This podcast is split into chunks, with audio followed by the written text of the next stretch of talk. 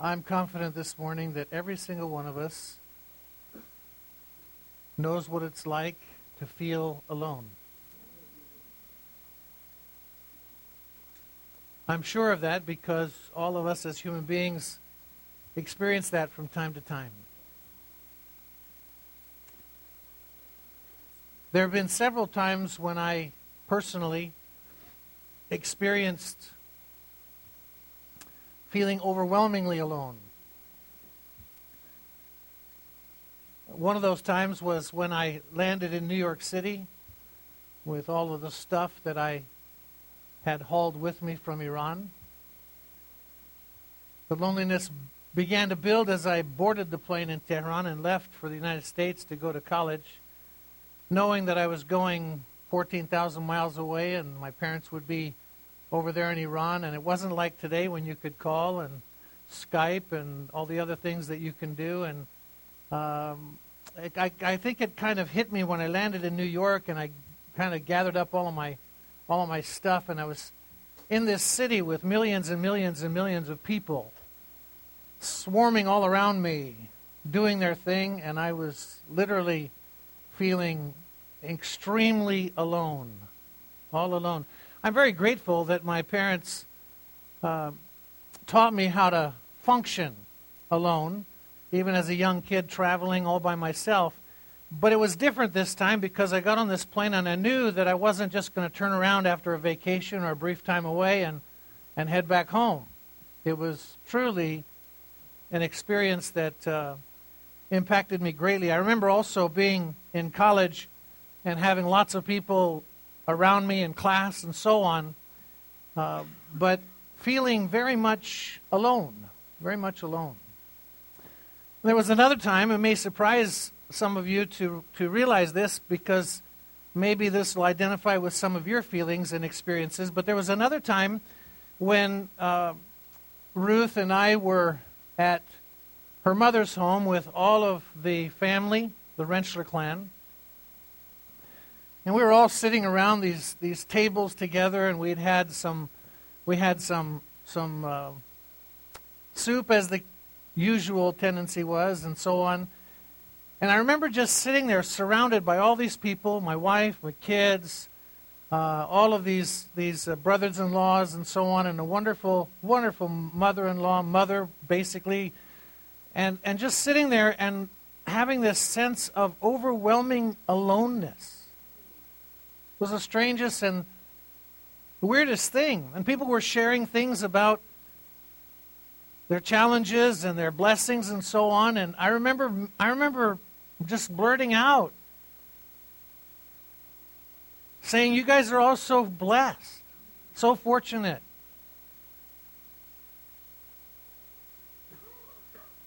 It didn't hit me until after the event was totally over and we'd left and gone home. And I think it may have been a week or two later. It didn't hit me that that I was talking to family and yet I felt alone. You can be in a marriage, a good marriage, and feel alone. You can be in a church sitting right here this morning and feel alone.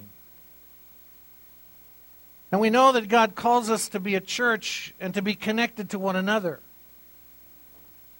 And sometimes you hear people say that it's, it's really nice to have someone with skin on. They talk about God, you know, they say God's out there, but he doesn't have skin. It's nice to have someone with skin. Well, I'm here to tell you this morning that God has thought of everything, and God has even made provision for those times when even skin is not enough. Jesus left his disciples.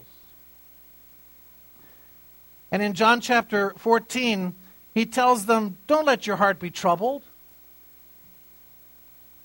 Now, mind you, they are going to face the greatest crisis of their existence. They've spent three years with Jesus Christ every day, watching, observing, walking with Him, experiencing His wisdom and insight, watching miraculous deeds, witnessing the calming of all the oceans and the storms. And I mean, they've, they have spent time not just once a week, but every single day and night with Him. And he's telling them that he's leaving them. And he says to them, Don't let your heart be troubled. Now, you've heard people say things like that to you. And you feel like telling them, Oh, yeah? Yeah. If you were in my shoes, don't let my heart be troubled. So Jesus says, Don't let your heart be troubled. He says, You believe in God, believe also in me. He says, I'm going to prepare a place for you. In my Father's house are many dwelling places. And I'm going to go and prepare a place for you and come back that where I am, there you may be also. And then he goes on in the 14th chapter of John, verses 16 to 27, to talk about a promise. He says, I will ask the Father, and he will give you another helper.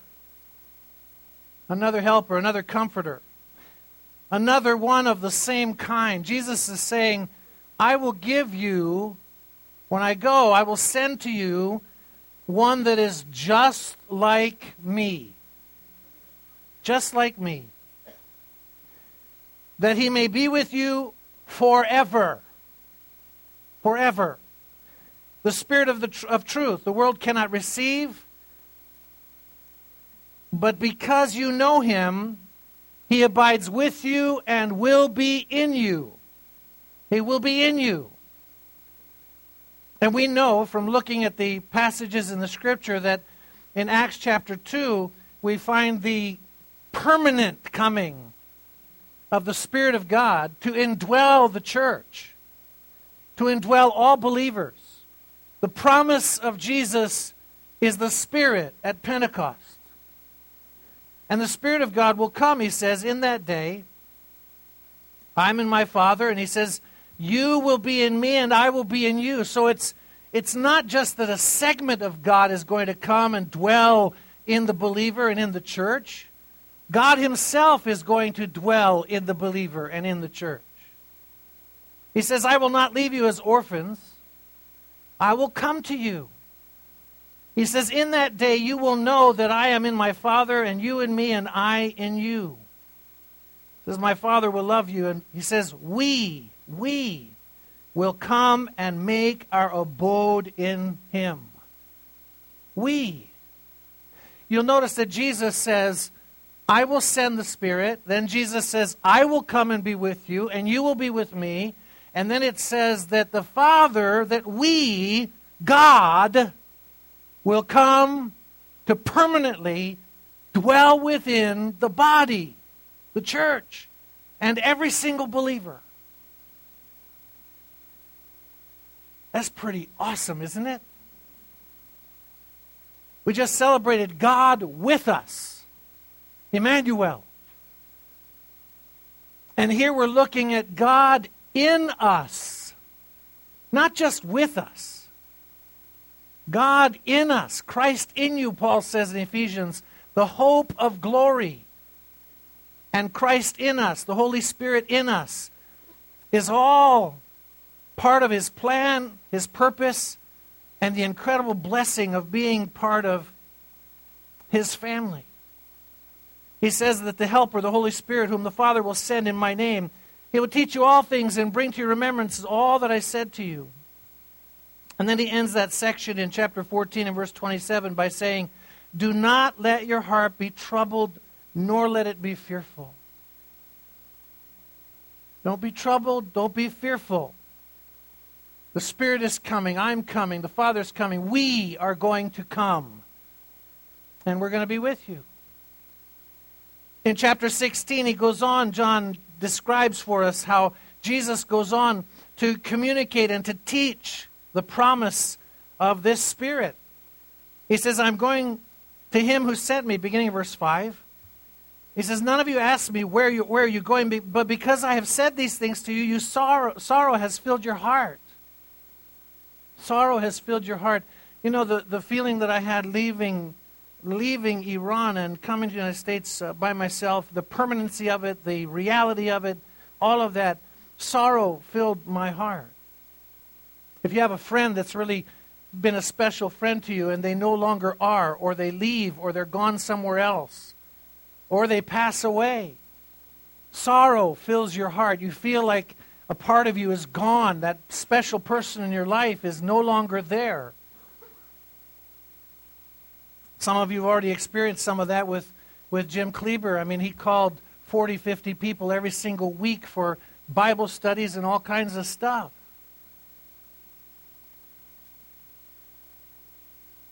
And occasionally, you know, you feel like picking up the phone and calling Jim. Well, he's not there. He's in an incredible place.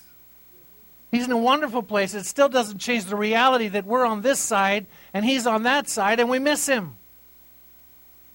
Well, Jesus is going to leave, and the disciples are sad. They should be. They're thinking, wait a minute, we spent all this time with you, now you're leaving. What are we going to do? How are we going to handle this? And Jesus says, I tell you the truth, it is to your advantage that I go away. If I don't go away, the Helper will not come to you.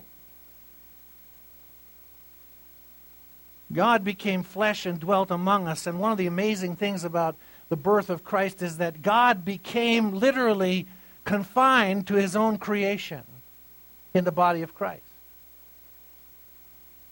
And in the body of Christ, he fulfilled the mission of, of which he was sent to come and to seek and to save that which is lost, to give his life as a ransom, to die on the cross, to shed his blood for the forgiveness of our sins. He did what only he could do. But Jesus could not be with everyone. It was confined, confined by the body, the tent. And Jesus is telling his disciples, It's to your advantage that I go away. Can you imagine how often the disciples wanted FaceTime with Jesus? I know there were just 12 of them. I know they hung out a lot. I know they were always together. But can you imagine that? And Jesus often would take a couple of them aside, and the other ones would, would probably feel like, you know, I want some of that time. I want some of that special one on one with Jesus. And Jesus is saying, It's to your advantage that I go so I can send to you the Holy Spirit, the Comforter. He will come. He will come. I will send him to you. And you can have me permanently, every single one of you, all of you, all the time. Not just part time, all the time. And he says here in John 16 that the Holy Spirit will come and will convict the world of sin and righteousness and judgment. And we're going to get into what that means a little bit later on. But the thing I want you to understand is that this is the promise of God to send the Holy Spirit. The Holy Spirit the Holy Spirit needs to be recognized not just as a force, not just as an it, not just as uh, something that occasionally does something, or some kind of a genie when you rub the Bible or something. The Holy Spirit is God. I want you to listen to these verses. And you'll notice in these verses there is a repetition of the three individuals, the three specific parts that make God who God is the Father, the Son, and the Spirit. Matthew 28 19. Go therefore, make disciples, baptizing them in the, in the name of the Father, the Son, and the Holy Spirit. 1 Corinthians 12, verses 4 to 6. He says, There are varieties of gifts, but the same Spirit. And there are varieties of ministries in the same Lord. There are varieties of effects, but the same God who works all these things in all persons. 2 Corinthians 13 14. The graces of the Lord Jesus Christ and the love of God and the fellowship of the Spirit be with you. Ephesians 4 4 through 6. There is one body and one Spirit, just as also, you were called in one hope of your calling, one Lord, one faith, one baptism, one God and Father of all, who is over all and through all and in all. 1 Peter 1 2. According to the foreknowledge of God the Father, by the sanctifying work of the Spirit, to obey Jesus Christ and be sprinkled with his blood. Jude 1, only one chapter, by the way, verses 20 and 21. But you, beloved, building yourselves up on your most holy faith, praying in the Holy Spirit, keep yourselves in the love of God, waiting anxiously for the mercy of our Lord Jesus Christ to eternal life. The Father, the Son, and the Spirit. One God in three persons. One God with three distinct focuses and ministry. One God. One God. Neither one is less than the other as far as being God. The Father, the Son, and the Spirit are all equal. Jesus himself said in Philippians chapter 2 that, that being equal with God was not something that he felt he had to hold on to. He let go of that so he could embrace humanity, so he could take on the form of a man and live his life on this planet and die for us on the cross, be gloriously resurrected.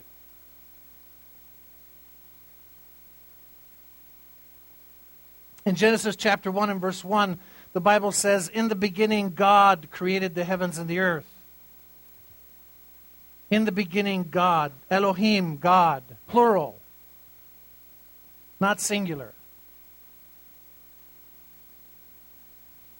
Dropping down to verse 26 of Genesis chapter 1, it says, God said, Let us make man in our image. Let us. Not a plurality of gods. It's one God. It's Elohim. It's one God in three persons. The Holy Spirit is God. The Holy Spirit has a mind. Made in the image of God means that we have a a thinker, a feeler, and a chooser. Mind, emotions, and will. The Holy Spirit has a mind. The Holy Spirit thinks.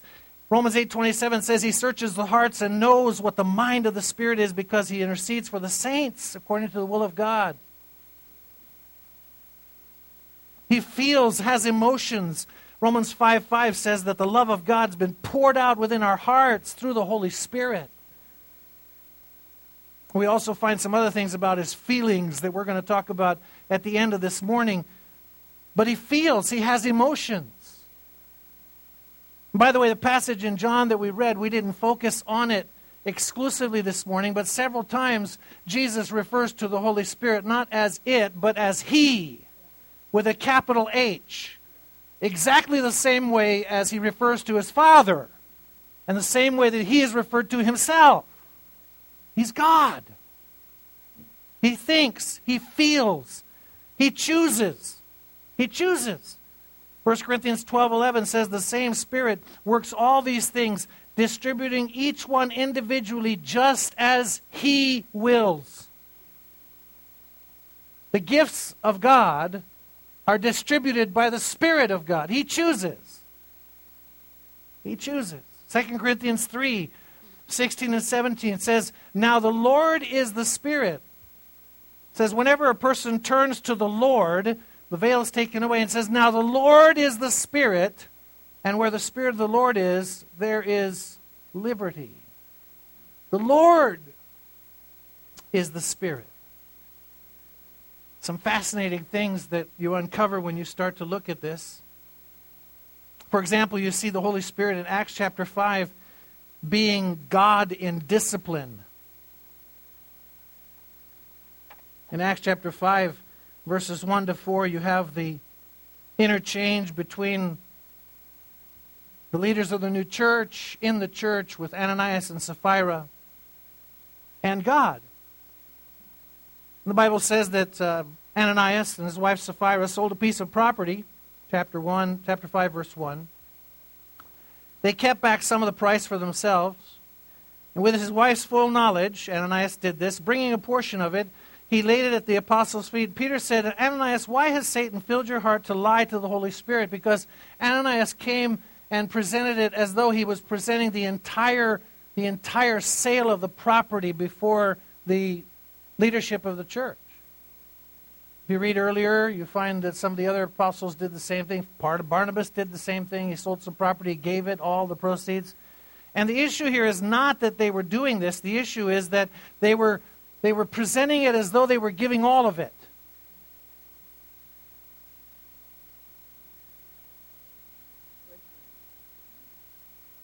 And he says, Ananias, why has Satan filled your heart to lie to the Holy Spirit and to keep back some of the price of the land? While it remained unsold, did it not remain in your own? And after it was sold, was it not under your control? Why is it that you've conceived this deed in your heart? Why did you present something other than what was real? That's his point. Why did you portray, why did you portend to do something or to be something other than what you were? There was nothing wrong with not giving all of it. You didn't have to give all of it. There was no compulsion. You didn't have to do that. Why did you do that? Well, maybe he wanted to look like Barnabas a little bit. Maybe he wanted a little more praise. Maybe he wanted a little more accolades. The fact is that he did it for reasons that were not pure and not holy. They weren't right. They weren't righteous. And anyway, he says, Why have you lied to the Holy Spirit? The Holy Spirit is the one that leads us in these matters. The Holy Spirit's the one that directs our paths. He's the one, the Holy Spirit, that tells us give, love, share, call, pray. The Holy Spirit is the one that does that. God does that for us. And God was leading him to give a portion. And he, he said, Okay, I'm, I'm going to give. And they said, Well, I'm going to give. I'm going to pretend like I give it all. Why have you lied to the Holy Spirit? But the, the thing I want you to notice is that in the very last portion, it says, You have not lied to men, but you have lied to God. Lying to the Holy Spirit is lying to God. The Holy Spirit is God. Is God. And in calling people, Isaiah 6 8, uh, you find Isaiah saying, I heard the voice of the Lord, the Lord, saying, Whom shall I send, and who will go for us? And then Isaiah says, Here am I, send me. You want an application on that? Look to Acts 28, verses 25 and then 26 is the same as what he says in Isaiah 6. But in Acts 28, the Bible says, When they did not agree with one another, they began leaving after Paul had spoken one parting word. He said, The Holy Spirit rightly spoke through Isaiah the prophet to your father. So when Paul is ta- talking about Isaiah 6 and the Lord speaking to Isaiah, Paul is clarifying that that Lord, that God, is the Spirit. The Spirit is the one that talks and speaks and calls. He's everywhere present most of the time we, we read these things and we know God is everywhere, but we don't often focus and, and attribute the presence of God everywhere to the Spirit of God. Psalm 139, 7 and 8 says, Where can I go from your Spirit, or where can I flee from your presence? If I ascend to heaven, you are there. If I make my bed in hell, behold, you are there. Also, all knowing. 1 Corinthians 2, 10 and 11 says, The Spirit searches all things, even the depths of God. For who among men knows the thoughts of a man except the spirit of a man which is in him? Even so, the thoughts of God no one knows except the Spirit of God. God knows. The Spirit knows. He doesn't have to check in to find out what God wants to say. He's God. I want to I want to just make a brief comment right now in this regard. Some people are fearful of the Spirit. Number one, because they don't understand the Spirit. Number two, because they don't recognize that the Spirit is God and what His ministry and what His purpose and what His work is they also don't understand the unknown, the unpredictable. And so there's a little bit of a mm, uncertainty about the Spirit. Well, you and I need to remember as we look at not alone, not being alone ever, as children of God who by faith have come into a relationship with God through Christ, we need to recognize that we are never, ever, ever, ever alone. God is in us, not just with us. And God the Holy Spirit is, according to Galatians 6 8, the life giver. He says, The one who sows to the Spirit will from the Spirit leap, reap eternal life. He's the one that speaks, Acts 8:26. The Spirit said to Philip, "Go. Join that chariot." The Spirit prays, Romans 8:26 and 27. It says, In the same way, the Spirit also helps our weaknesses, for we do not know how to pray as we should, but the Spirit Himself intercedes for us with groanings too deep for words. He intercedes for the saints according to the will of God. The Holy Spirit teaches. John 16, 14, He will take of mine and will disclose it to you. Several times in that passage in John 14 and 16, you find that the Spirit of God will, in fact, be our teacher. He is our resident professor. Always there, always present. He's the lover. Romans 15 30. He says, I urge you, brethren, by the love of the Spirit by the love of the Spirit to strive together. He's our guide. John 16, 13 says he will guide you into all truth. He's also the one that hinders. He's the one that gets in the way and says, nah, stop, hold it, don't go, don't do this, don't do that. Follow me, don't go there. Acts 16, 6, it says they, they passed through Phrygia and Galatia region having been forbidden by the Holy Spirit to speak in Asia. Forbidden by the Spirit. Second Thessalonians chapter 2 and verse 7 talks about the overarching work of this Spirit as he restrains. It says, The mystery of lawlessness is already at work. Only he who now restrains will do so until he's taken out of the way. The Holy Spirit restrains look all over the world and you say, man, it's really getting bad. Well, you ain't seen nothing yet. God is holding back the forces of evil as he culminates his work. Well, the Spirit is going to be taken out in his restraining work. Look out. The Holy Spirit leads us. Acts 15 and verse 28. It says, It seemed good to the Holy Spirit. I love this verse seemed good to the Holy Spirit and to us as well to lay upon you no greater burden than these essentials. And then they, they write a letter to the church with the essentials. It seemed good to the Holy Spirit, as though the Holy Spirit was present.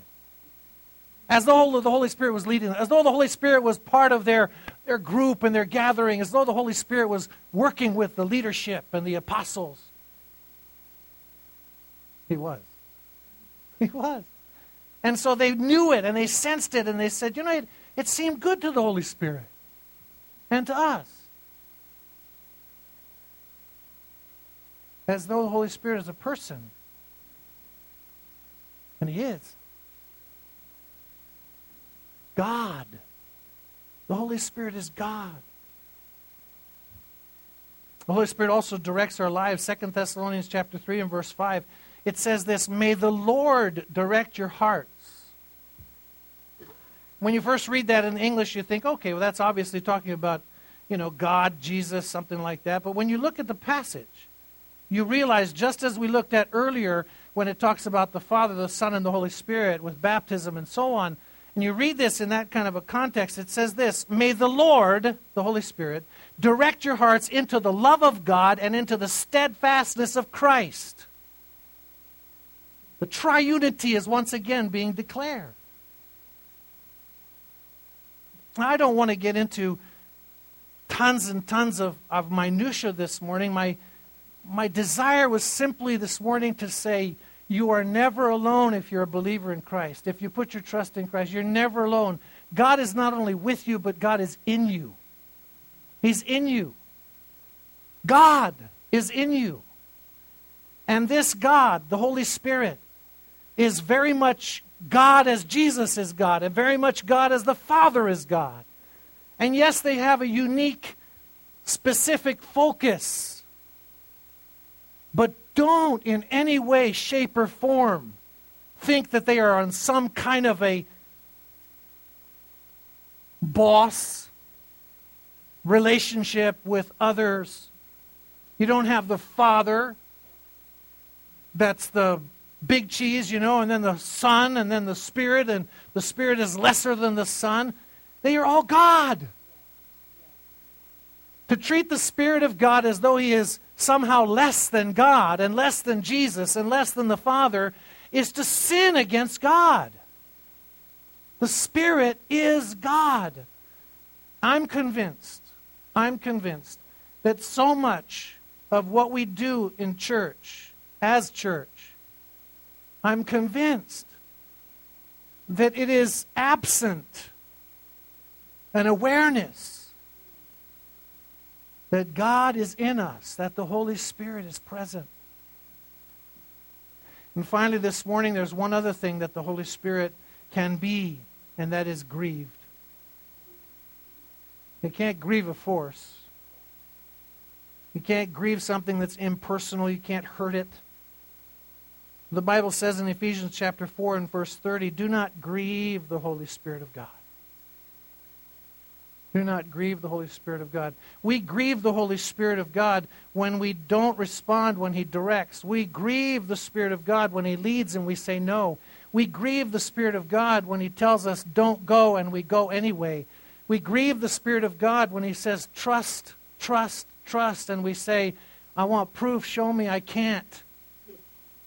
That's why the prayer, an honest prayer, just like the disciples, help our unbelief. Strengthen us in this area so that we can believe.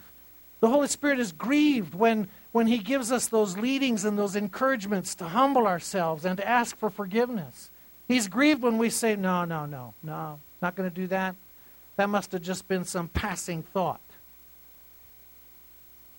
The Holy Spirit is grieved when clearly the Word of God is, is made illumined to our soul, and we find out that there are things that we ought to respond to and do and stand up for, and, and we, and we say, no, no, no, that's for the fanatics. One of the big differences and challenges that we face is as you move from being a fan of Jesus into a follower of Christ, is you become far more aware of the presence of God, the Spirit, in your life. And you're willing to give Him far greater devotion and commitment. Grieve not the Holy Spirit. Don't lie to the Holy Spirit. Don't pretend something that's not accurate and true. God's in you.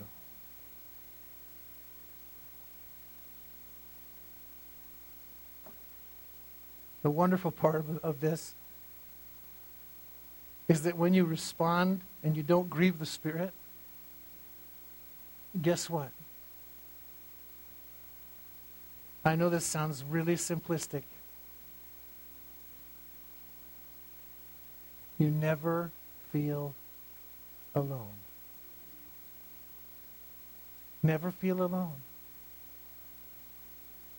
Because often when we feel alone, it's because circumstances have changed. We feel alone because someone has been taken out of our lives. We feel alone because the circumstances and challenges of life are overwhelming and we don't think we can handle it by ourselves. We feel alone because we, we feel like special and important people in our lives are maybe not there for us anymore. We feel alone because we're not getting that appreciation and love that we want from those that are around us. But when we acknowledge God in us.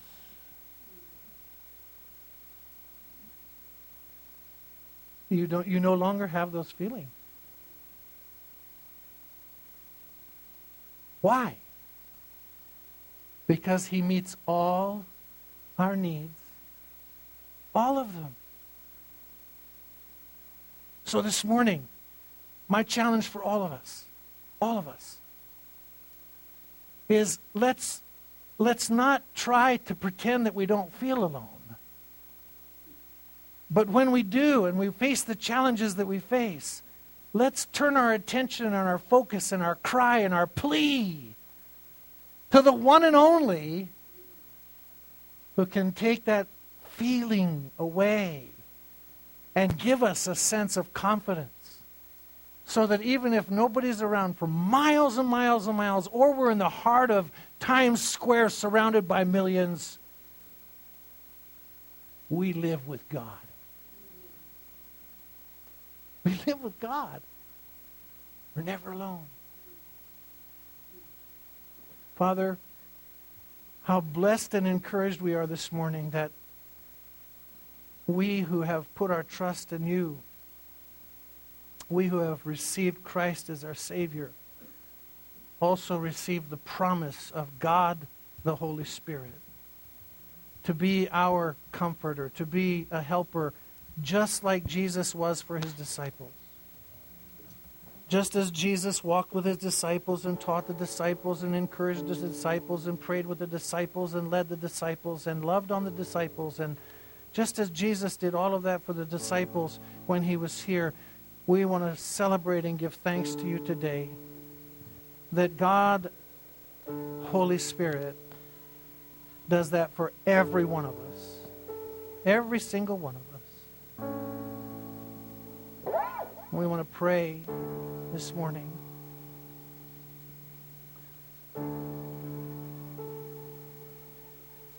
Father, just for a new and a, a fresh awareness, a recognition, although indwelt by the promise of Jesus, we just want to pray, Holy Spirit, symbolically that you fall afresh on us. Fill us, mold us, and make us. Sing this out to the Lord this morning, this chorus. Stand with me, and if God has spoken to your heart, you need prayer for anything, you want to give your life to Christ,